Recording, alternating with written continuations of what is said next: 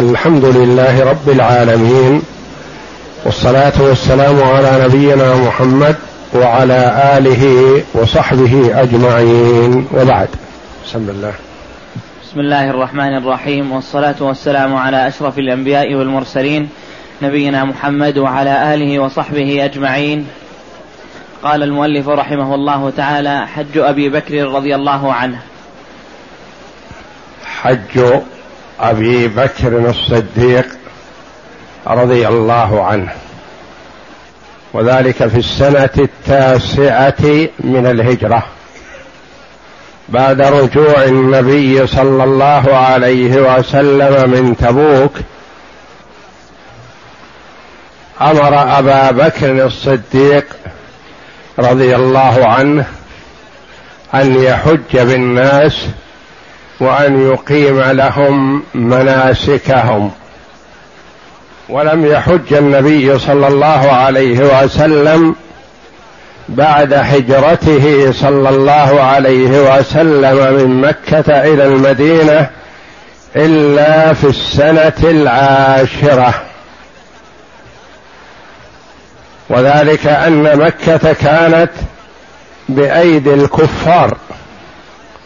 إلى السنة الثامنة من الهجرة.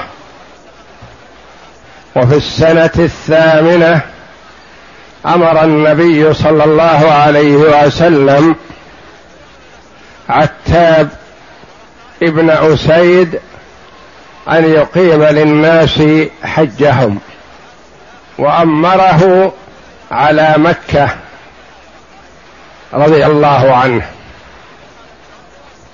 وهو الذي كان يقول في نفس السنة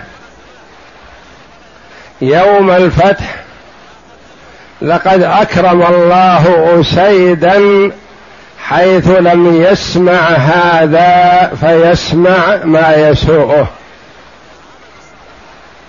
يوم الفتح لما أمر النبي صلى الله عليه وسلم بلالا رضي الله عنه أن يرفع الأذان على سطح الكعبة. فكان عتاب بن عسيد مع اثنين من مسلمة الفتح. فلما سمع أذان بلال الله أكبر الله أكبر إلى آخره. قال لقد أكرم الله أسيدا يعني أباه. حيث لم يسمع هذا فيسمع ما يسوءه. وذلك أنه في جاهلية. ثم إن النبي صلى الله عليه وسلم بمعرفته بالرجال وان فيهم الخيار بعد الإسلام. خياركم في الإسلام خياركم في الجاهلية إذا فقهوا فالرجل قد يكون خير في الجاهلية لكن ما عنده الإسلام فإذا وفقه الله للإسلام استمر على خيريته. أمره النبي صلى الله عليه وسلم على مكة وفي حدود العشرين سنة شاب صغير.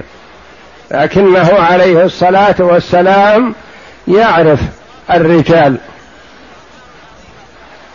وأمره أن يقيم للناس حجهم.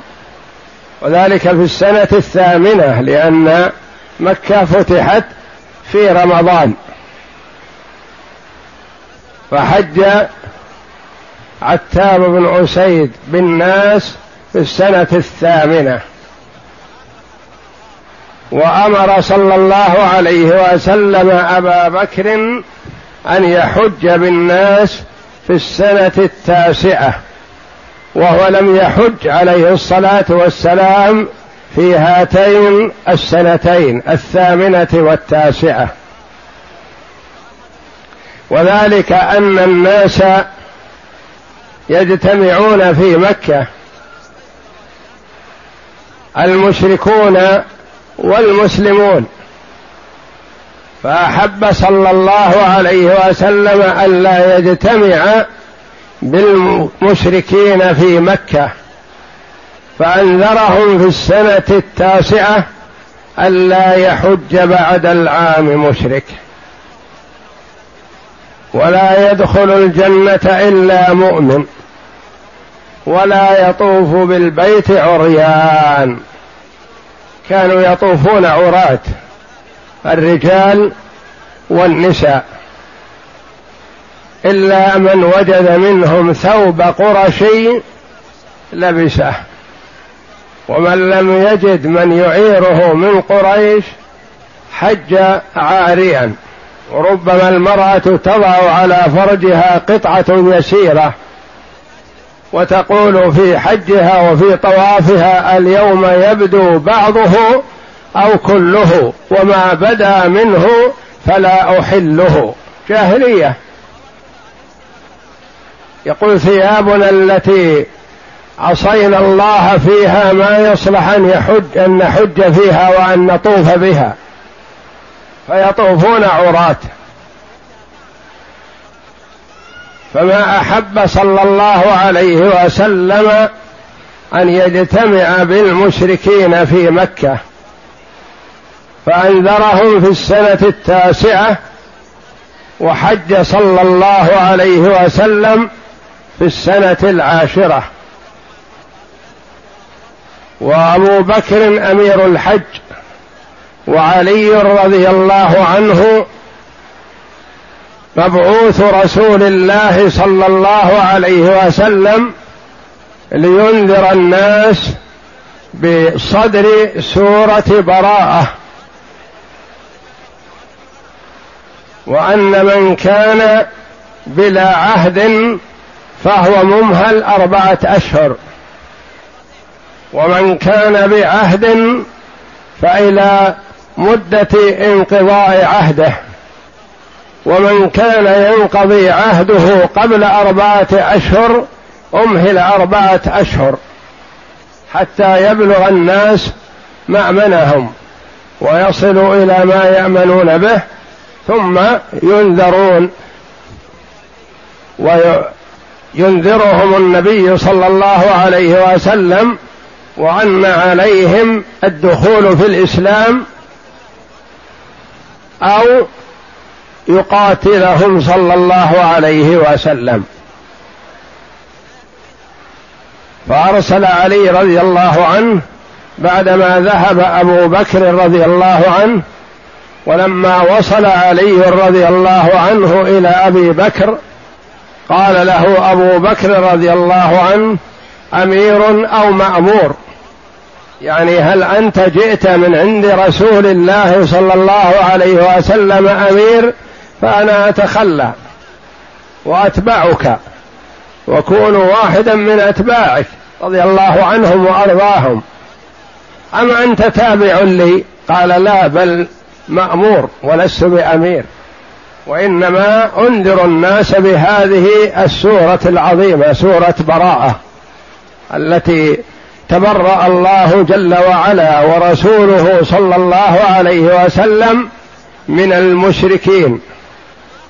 وفضحت المنافقين. فهي سورة عظيمة أنذر النبي صلى الله عليه وسلم الناس بها يوم الحج الأكبر. لما خطب أبو بكر رضي الله عنه في يوم عرفة وانتهى قام علي رضي الله عنه وأنذر الناس ما أمره به النبي صلى الله عليه وسلم.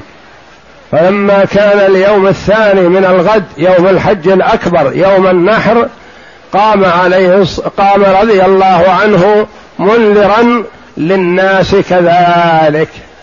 ألا يحج بعد العام مشرك ولا يطوف بالبيت عريان ولا يدخل الجنة إلا نفس مؤمنة. ثم إنه عليه الصلاة والسلام حج بالناس في السنة العاشرة من الهجرة. وبعد رجوعه صلى الله عليه وسلم من الحج في ربيع الأول لحق بالرفيق الأعلى صلوات الله وسلامه عليه بعد أن أتم الله لهذه الأمة الدين وأكمل عليهم النعمة بفضله وإحسانه. وأنزل على رسوله صلى الله عليه وسلم اليوم أكملت لكم دينكم وأتممت عليكم نعمتي ورضيت لكم الإسلام دينا. نعم. وفي ذي القعدة أو ذي الحجة من نفس السنة التاسعة للهجرة بعث رسول الله صلى الله عليه وسلم. قوله في ذي الحجة في ذي القعدة أو في ذي الحجة لأن فيه قول على أن النسيء نسيء المشركين أخل بترتيب الحج. فأحيانا يكون في ذي القعدة وأحيانا يكون في ذي الحجة وأحيانا يكون في المحرم لأنهم كانوا يتلاعبون بالأشهر فيقدمون ويؤخرون. وفي السنة التي حج بها رسول الله صلى الله عليه وسلم عاد ترتيب السنوات كما رتبها الله جل وعلا والأشهر. نعم. بعث رسول الله صلى الله عليه وسلم أبا بكر الصديق رضي الله عنه أميرا على الحج ليقيم بالمسلمين المناسك. ثم نزل ولا بد للمسلمين من أن يقيم لهم مناسكهم أمير لهم يأتمرون بأمره. وهذه سنة رسول الله صلى الله عليه وسلم وهي المعمول بها إلى اليوم بحمد الله. فكان الإمام الأعظم هنا يقوم بذلك بنفسه أو يكلف من يراه أهلا لذلك ليقيم للناس مناسكهم. ثم نزلت أوائل سورة براءة بنقض المواثيق ونبذها على سواء. فهو عليه الصلاة والسلام لما نزلت عليه سورة براءة بمن كان بنقض المواثيق السابقة. ما بادر من نقض ميثاقه بالقتال والحرب وإنما أنذرهم صلى الله عليه وسلم بناء على أمر الله جل وعلا له. فهم ينذرون بهذا أولا. فمثلا إذا كان بين الإمام وبين أناس عهد فما يجوز له أن ينقض هذا العهد. فإن أتى النقض منهم وهو نقض بين فله أن يفاجئهم. وإن كان النقض ليس ببين ولا ظاهر فهو ينذرهم. ثم يحاربهم. فبعث رسول الله صلى الله عليه وسلم علي بن أبي طالب ليؤدي عنه ذلك.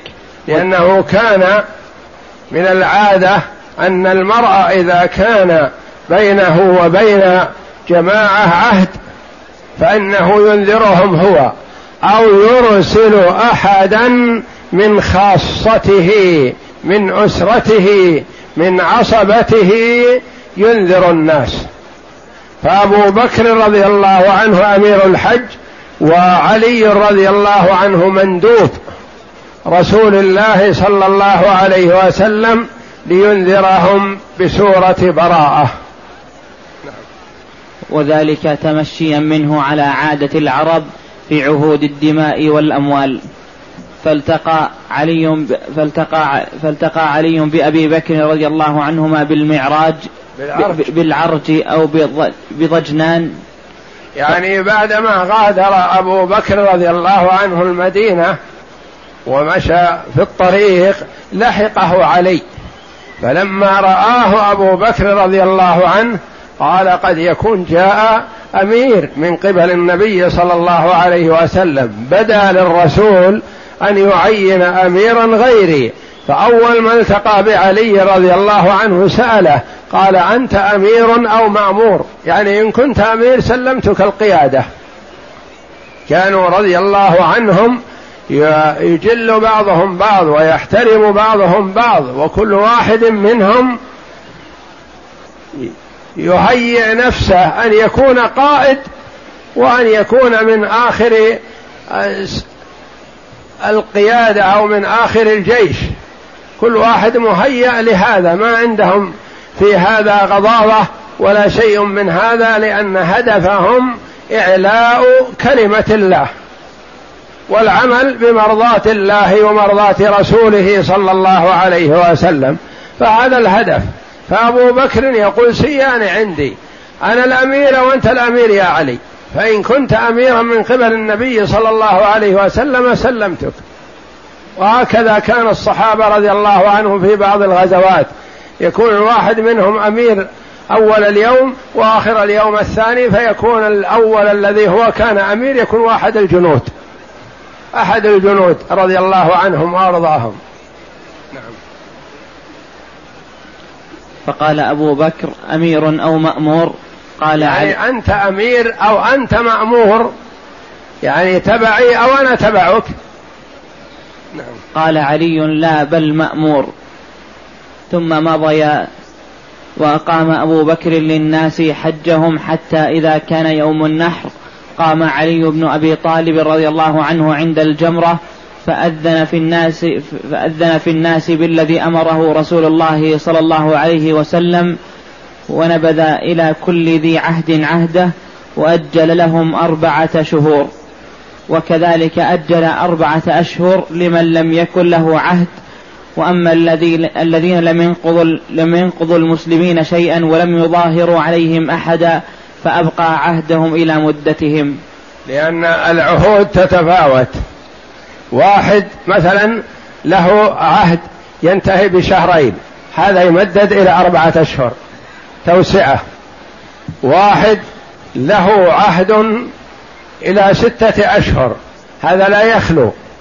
إن كان حصل منه شيء من النقض أو الخلاف أو الإحداث فهذا ينذر أربعة أشهر وتكفيه وإن كان من له ستة أشهر وافي مع المسلمين ما غير ولا زاد ولا نقص فهذا يتمم له عهده إلى مدته التي كانت بينه وبين المسلمين.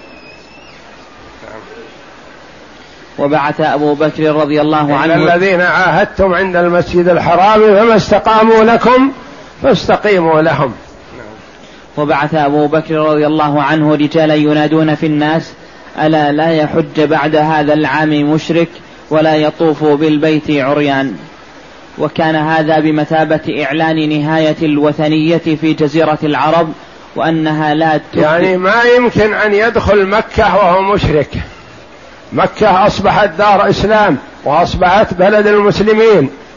وكان المشركون يحجون كما تقدم لكنهم على غير هدى وعلى غير فقه ويحجون وحجوا مع عتاب بن عسيد في السنة الثامنة وحجوا مع أبي بكر رضي الله عنه في السنة التاسعة لكنهم أنذروا ألا يحجوا بعد هذا العام.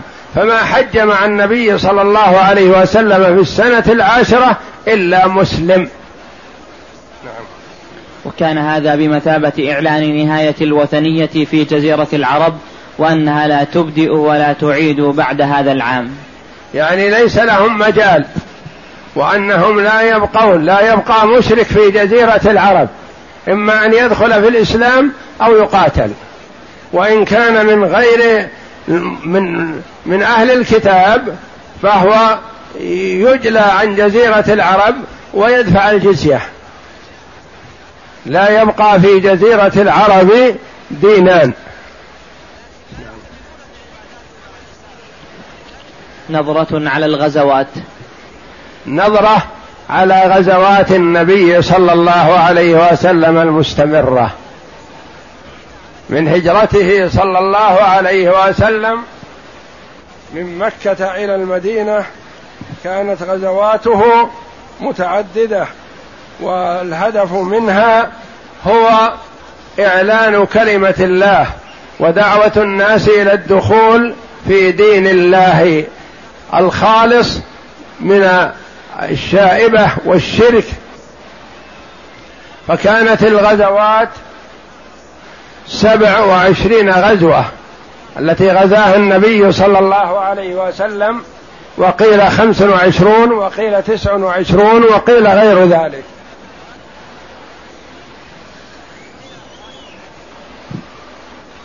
وأما السرايا والبعوث فقريب من ستين سرية وبعث.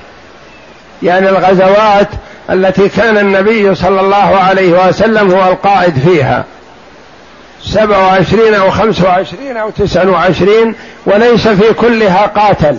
منها من ما يخرج فيها عليه الصلاة والسلام ولا يحصل فيها قتال.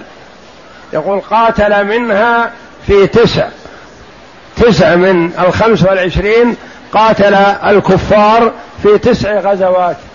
وهي بدر وأحد والخندق وقريضه والمصطلق وخيبر والفتح وحنين والطائف.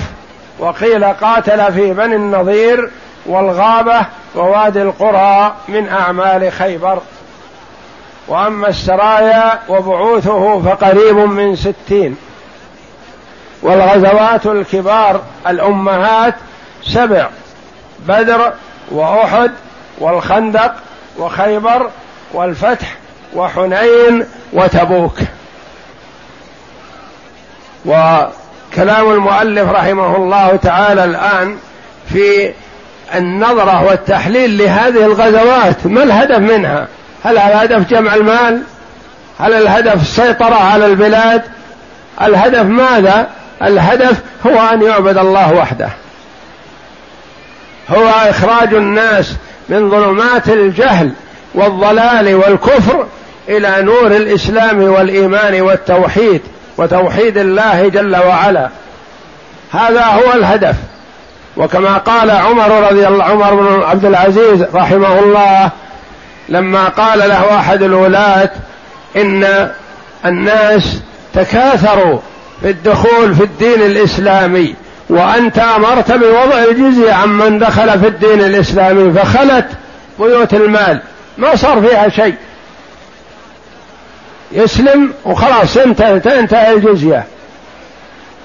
فيقول لو أبقينا الجزية على من أسلم حتى يبقى يكون في بيت المال نقود ودراهم ومؤونة. لو أبقينا الجزية على من أسلم. فكتب إليه عمر بن عبد العزيز رحمه الله قبح الله رايك. هذا رأي قبيح. يسلم ثم نفرض عليه نبقي عليه الجزية. لا. قبح الله رأيك.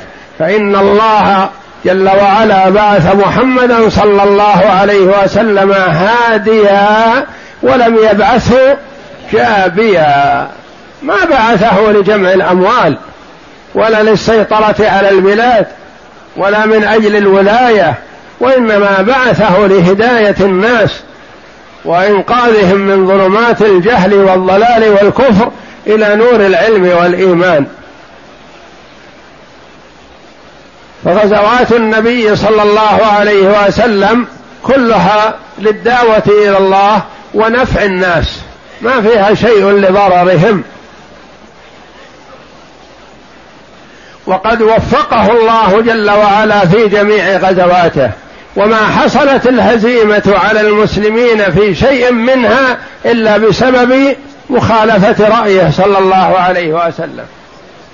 أما ما لم يحصل فيها مخالفة لرأيه فهي منصورة مؤيدة من الله. نعم. إذا نظرنا إلى غزوات النبي صلى الله عليه وسلم وبعوثه وسراياه لا يمكن لنا ولا لأحد ممن ينظر في أوضاع الحروب وآثارها وخلفياتها. لا يمكن لنا إلا أن نقول إن النبي صلى الله عليه وسلم كان أكبر قائد عسكري في الدنيا. وأسدهم وأع... وأسدهم كل خبر. وأسدهم وأعمقهم فراسة وتيقظا. إنه صاحب عبقرية فذة في هذا الوصف.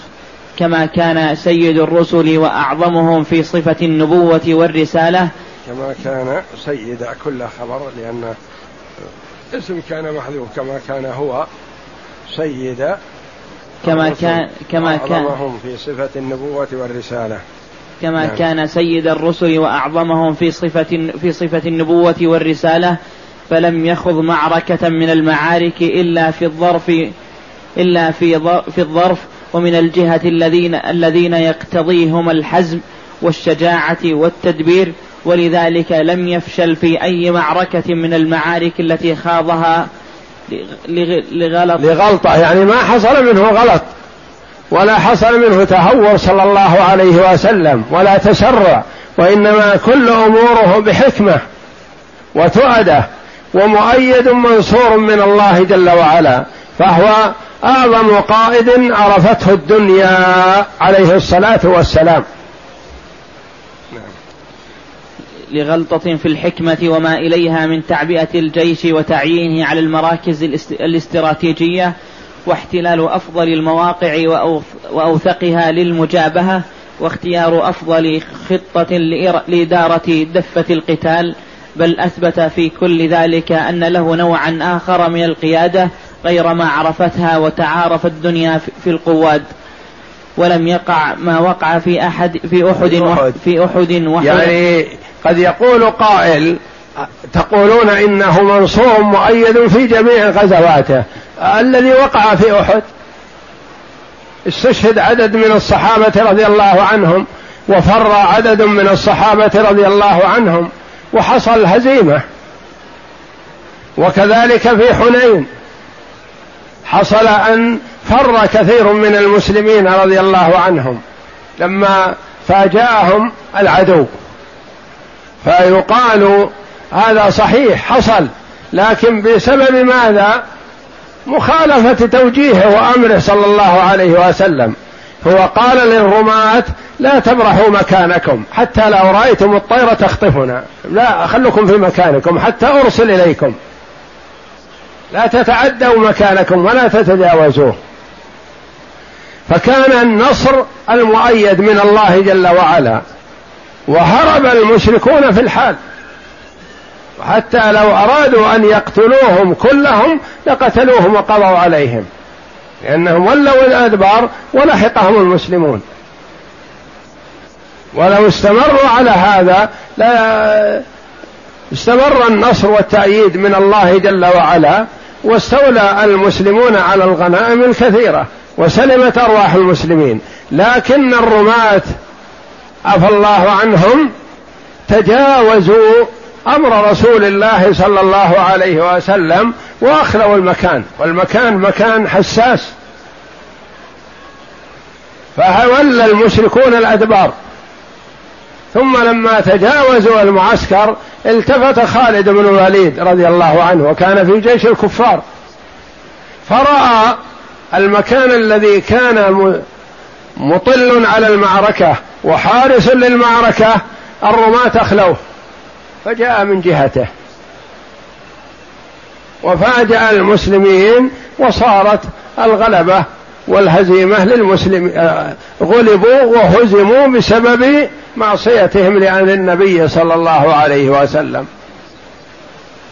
و وفي حنين كذلك لما اعتمد الكثير منهم على أنفسهم وعلى قوتهم وعلى عددهم كما قال بعضهم لن نهزم اليوم من قلة.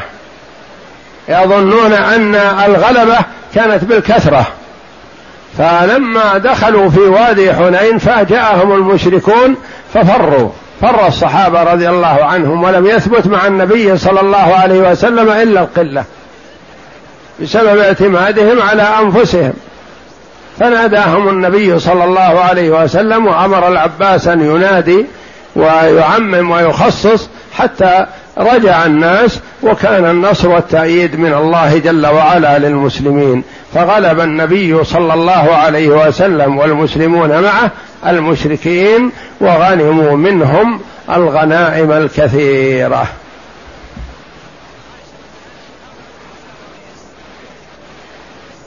نعم.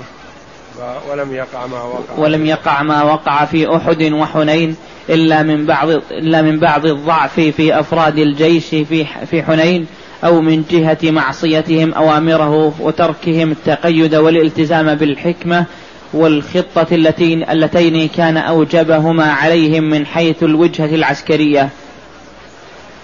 وقد تجلت عبقريته صلى الله عليه وسلم في هاتين الغزوتين عند هزيمة المسلمين فقد ثبت مجابها للعدو واستطاع بحكمته الفذة أن يخيبهم في أهدافهم كما فعل في أحد أو يغير مجرى الحرب حتى يبدل الهزيمة انتصارا كما في حنين. مع أن مثل هذا التطور الخطير ومثل هذه الهزيمة الساحقة تأخذان بمشاعر القواد وتترك وتتركان على أعصابهم أسوأ أثر ولا يبقى لهم بعد ذلك إلا هم النجاة بأنفسهم. هذه هذه هي من من ناحية القيادة العسكرية الخالصة أما من نواحي أخرى فإنه استطاع بهذه الغزوات فرض الأمن وبسط السلام وإطفاء نار نار الفتنة وكسر شوكة الأعداء في صراع الإسلام والوثنية وإلجائهم إلى المصالحة وتخلية السبيل لنشر الدعوة كما استطاع أن يتعرف على المخلصين من أصحابه ممن هو يبطن النفاق ويضمر نوازع الغدر والخيانة. يعني تعرف على هؤلاء وهؤلاء لأنه آه، تعرف على المنافقين كانوا يظهرون الإسلام والرغبة في مناصرة النبي صلى الله عليه وسلم لكنه بحكمته وتوفيق الله جل وعلا بين المسلم المؤمن الخالص وبين المنافق.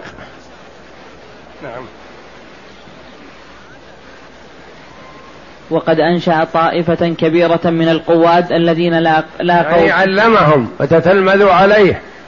قواد عظام تتلمذوا على من؟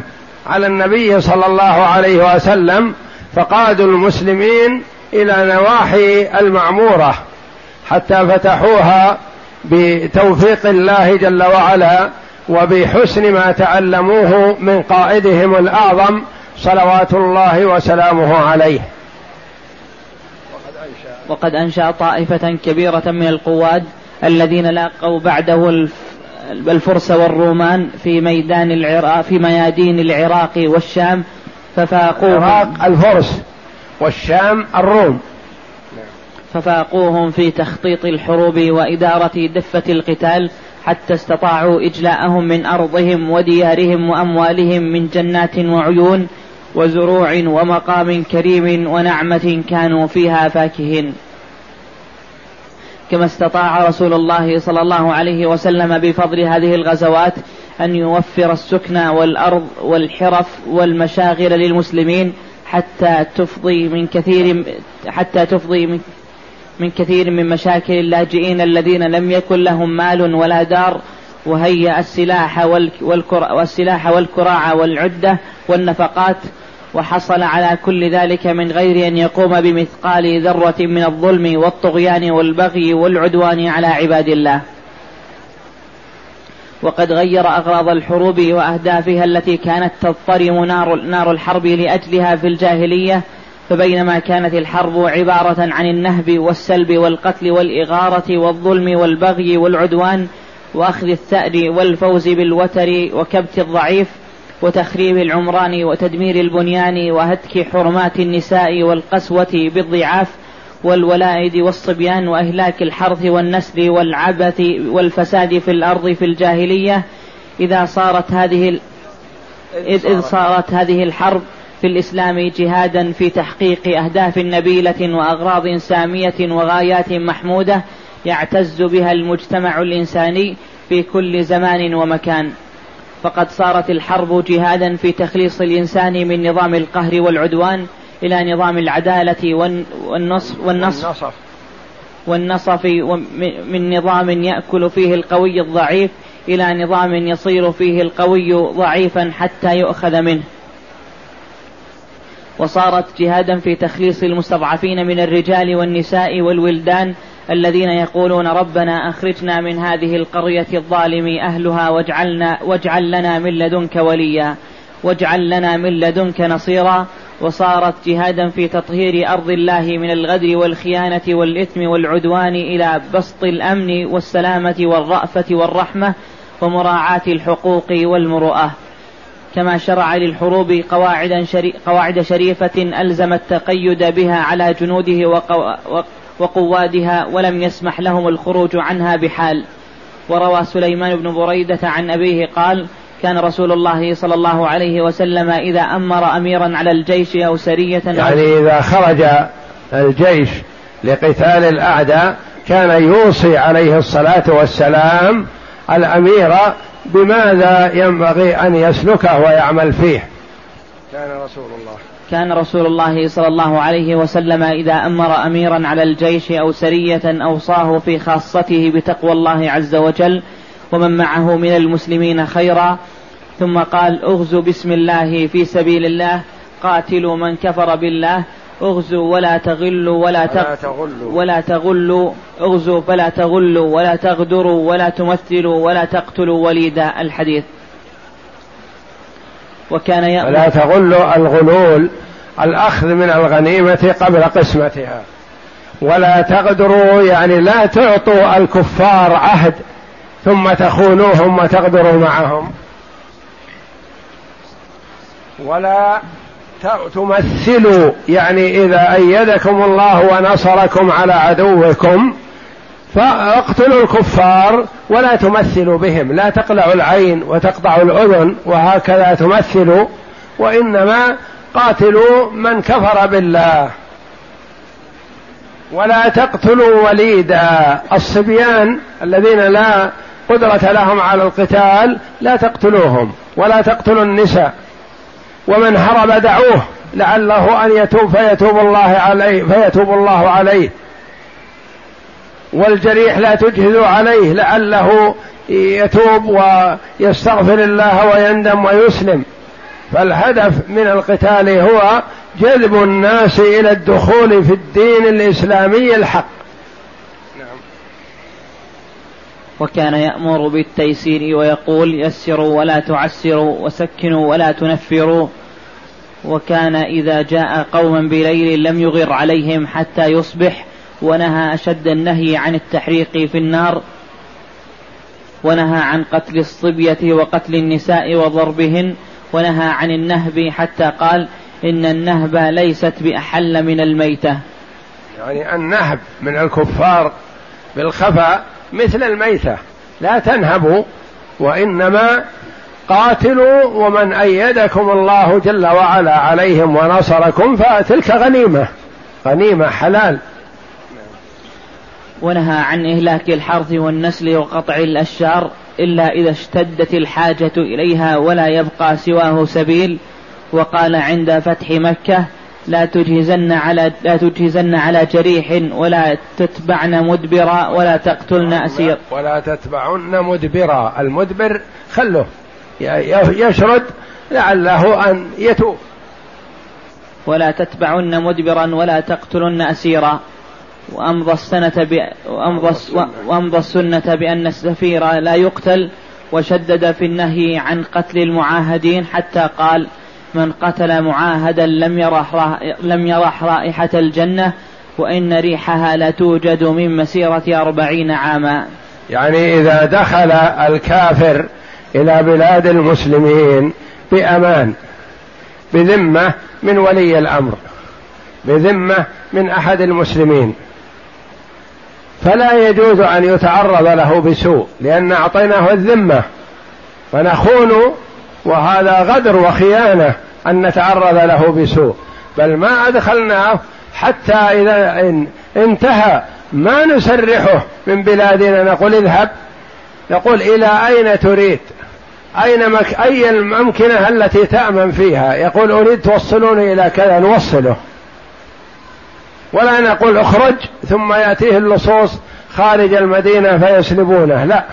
كما قال الله جل وعلا وإن أحد من المشركين استجارك فأجره حتى يسمع كلام الله ثم أبلغه مأمنة. أبلغه المكان الذي يأمن فيه. ما تقول اذهب مثلا. يأتي يقول أحب أن أتعرف على تعاليم الإسلام. إذا أعجبتني أسلمت. وإذا ما أعجبتني رجعت إلى بلادي نقول تعال ونجعله يطلع على تعاليم الإسلام ونحدد له مدة. انتهت المدة. نقول تسلم؟ يقول لا. نقول ما نقول له؟ اخرج. ثم يأتيه اللصوص ويسلبونه. لا نقول أي مكان تريد. يقول أريد مكان كذا نوصله إليه. حتى وإن أحد من المشركين استجارك فأجره حتى يسمع كلام الله ثم أبلغه مأمنة. فالإسلام يحافظ على العهود والمواثيق وأوجب نصرة المسلم لأخيه المسلم إلا إذا كان بين هذا المسلم والكافر بينك وبين أنت بينك وبين الكافر عهد. فلا تخن عهدك من أجل أخيك المسلم. حافظ على العهد الذي أعطيته للكافر ولا تخنه. قتل معاهدا. من قتل معاهدا لم حتى قال من قتل معاهدا لم يرح رائحة الجنة وإن ريحها لتوجد من مسيرة أربعين عاما. إلى غير ذلك من القواعد النبيلة التي طهرت الحروب من أدران الجاهلية حتى جعلتها جهادا مقدسا. والله أعلم. وصلى الله وسلم وبارك على عبده ورسول نبينا محمد وعلى آله وصحبه أجمعين.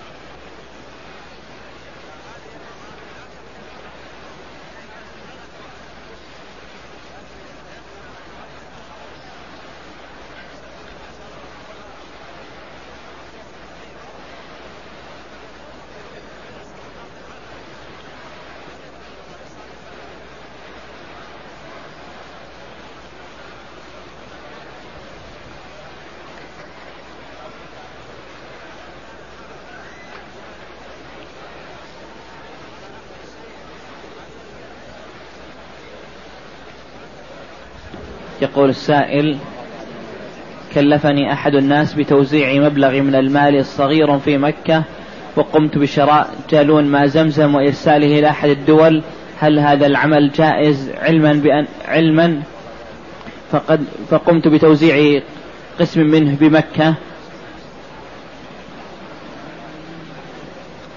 إذا كلفك أخوك المسلم بتوزيع مال في مكة فيجب عليك أن تنفذ هذه الوصية لأنه قصد نفع فقراء الحرم. والله جل وعلا جعل الهدي والصدقات والكفارات لفقراء الحرم. فما يسوغ لك أن تشتري بهذا المبلغ الذي أعطاك مع زمزم وترجعه أو تسيره في البلاد وإنما أنفق هذا المال كما أمرك صاحبك على فقراء الحرم.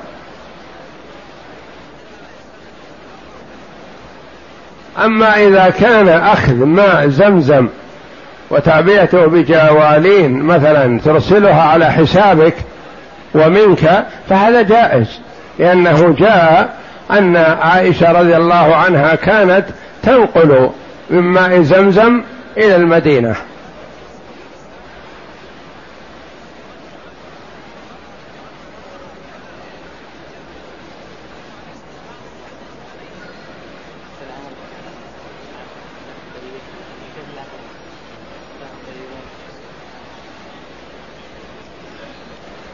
يقول السائل في طواف العمرة كان رجل يقف بزجاجة عطر فعطرني وأنا أطوف طواف العمرة فهل العمرة تفسد؟ أولا ما تفسد العمرة إن شاء الله ثم إن المحرم ما يجوز له أن يتطيب فإذا كنت جاهل أو ناسي فلا بأس عليك ولا شيء عليك وليس عليك هدي ولا فدية. وإن كنت تعلم أن العطر والطيب ممنوع للمحرم.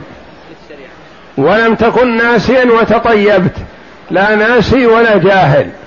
فحينئذ يكون عليك فدية ذلك وهي إطعام ستة مساكين أو صيام ثلاثة أيام أو ذبح شاة. أنت بالخيار بين هذه الأمور الثلاثة. وأما في حال جهلك أو نسيانك أو مددت يدك شفت رأيت الناس يمدون أيديهم ويتطيبون فمددت يدك غافل فلا شيء عليك حينئذ.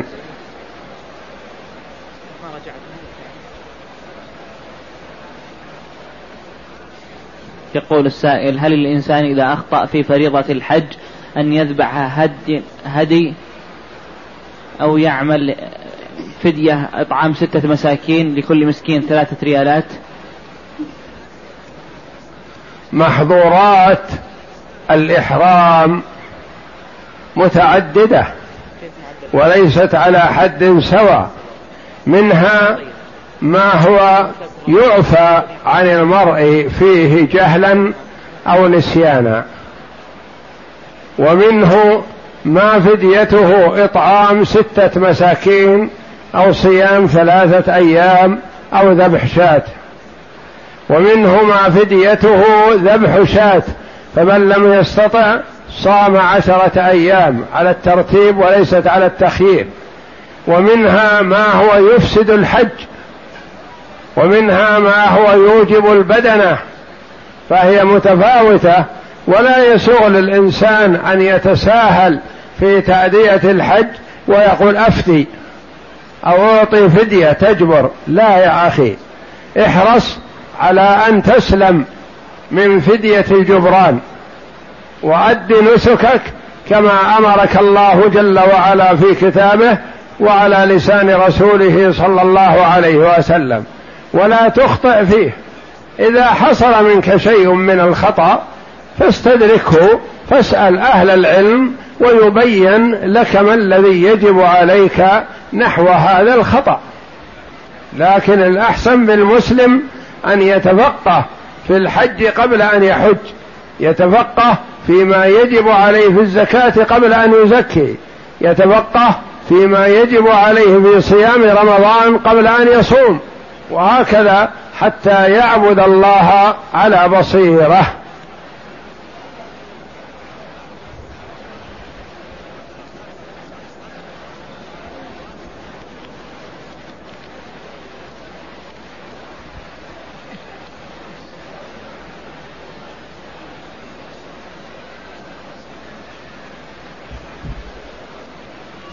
يقول السائل أنا معتمر وأحرمت بالعمرة وطفت وسعيت ثم اغتسلت ولبست ثيابي قبل أن أحلق ثم حلقت وأنا لابس ثيابي فما الحكم؟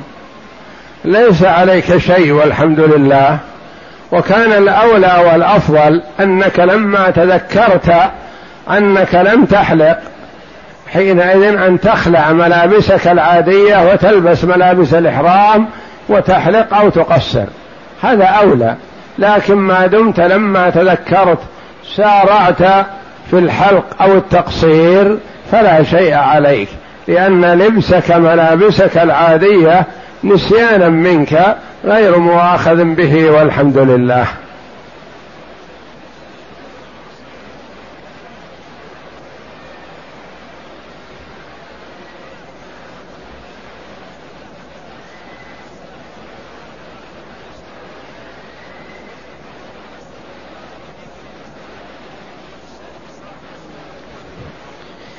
يقول السائل عملت عمرة وأريد عمل عمرة أخرى فقالوا لا يجوز أن تخرج من مكة إلى التنعيم وتعمل عمرة, عمرة أخرى.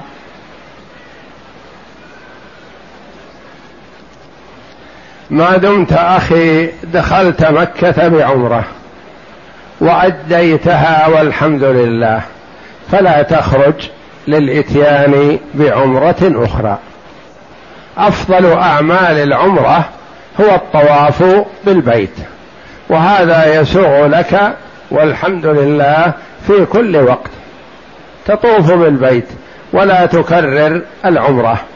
فإن سافرت من مكة إلى جدة أو إلى المدينة أو إلى الطائف أو إلى أي بلد ثم أردت العودة إلى مكة فلك أن تعود إليها بعمرة.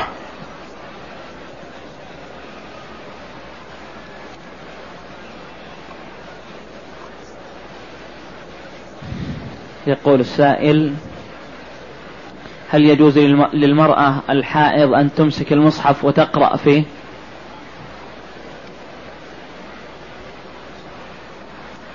الحائض ما تمسك المصحف مباشرة وإنما يكون من وراء حائل. ثم هل لها أن تقرأ أو لا تقرأ القرآن؟ قولان للعلماء رحمهم الله.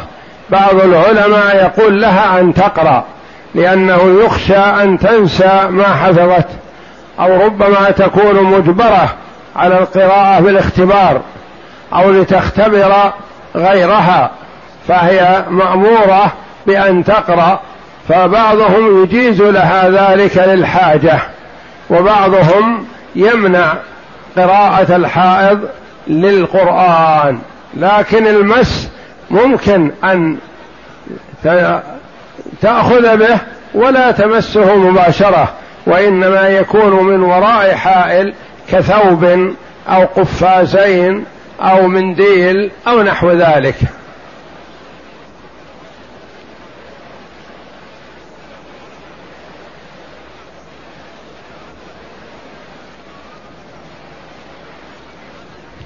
يقول السائل كيف تكون النصيحة لمن يمتلك مالا ولم يحج علما بأنه يعتذر عن الحج بسبب الخوف من الزحام.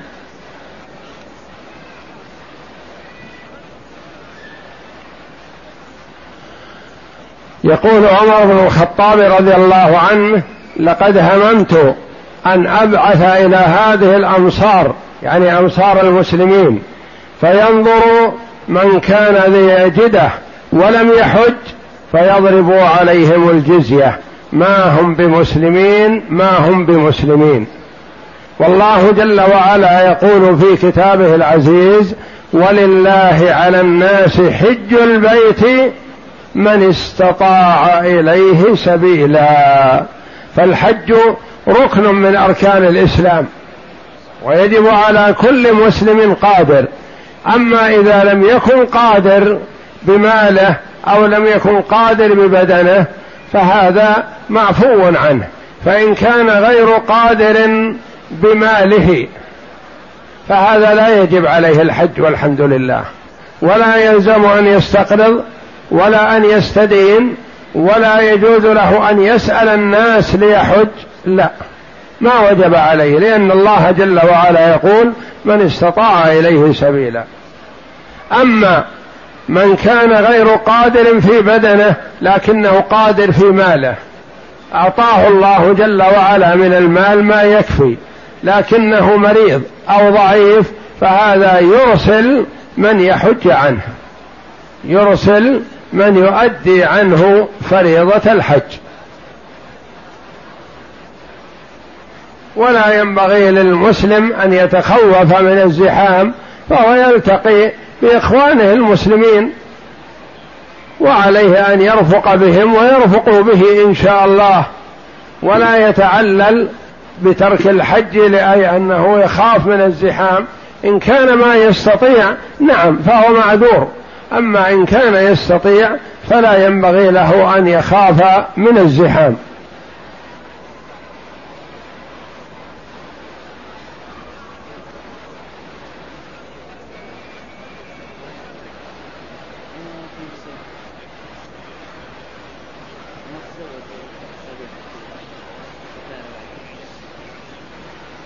يقول السائل رجل من أهل رجل من أهل ينبع ذهب مع من ينبع إلى جدة قبل رمضان بأسبوع وينوي العمرة في رمضان هل يجب عليه أن يحرم من من, من الميقات أم يجوز له أن يحرم من جدة؟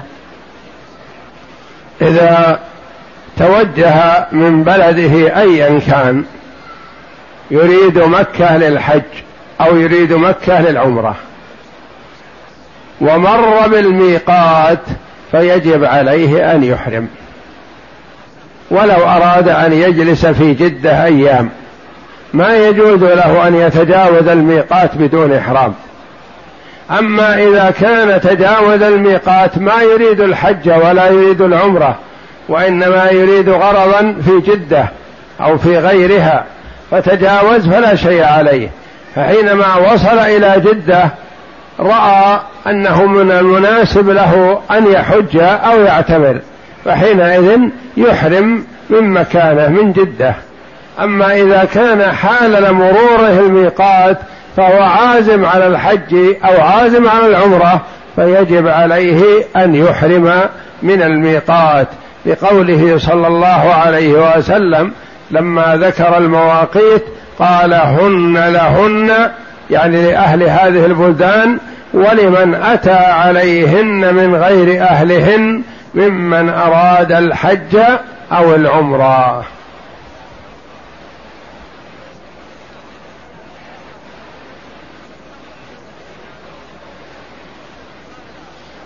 يقول السائل أيهما أفضل كفالة كفالة الأرملة لوحدها أو كفالة أرملة وأولادها الأيتام؟ لا شك أنه إذا كلما كثر المكفول فهو أفضل لأن في كفالة الأيتام ثواب عظيم من الله جل وعلا وفي كفالة الأرملة ثواب فإذا اقتصر على الأرملة فقد اقتصر عليها وإذا أخذ الأرملة مع أولادها وكفلهم فذلك أفضل.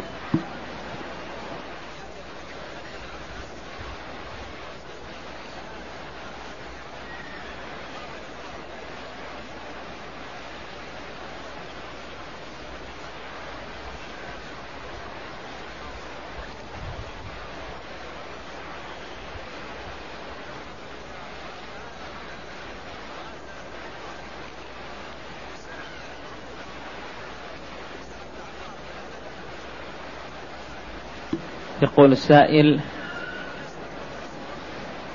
إذا علمت أن شخصا يرتكب الفواحش هل أبلغ عنه أهل الهيئة؟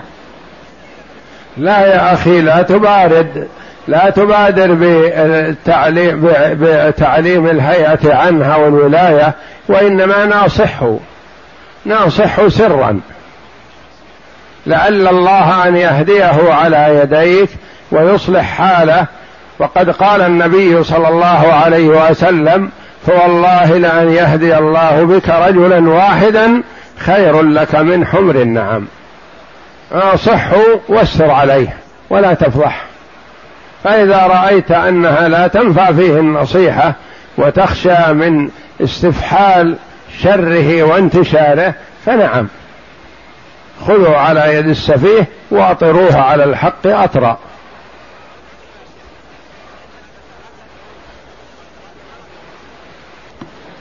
يقول السائل أرجو أن تصف لنا غسل الجنابة حسب السنة. الغسل من الجنابة فيه غسل مجزئ وغسل كامل. فالغسل المجزئ هو أن ينوي ويسمي ويغسل ما لوثه ويعم بدنه بالغسل مرة واحدة. هذا مجزئ. والكامل أن ينوي ويسمي ويغسل يديه ثلاثا ثم يغسل ما لوثه ثم يتوضا وضوءه للصلاة ثم يغسل جسده ثلاث مرات. والله أعلم وصلى الله وسلم وبارك على عبده ورسول نبينا محمد وعلى آله وصحبه أجمعين.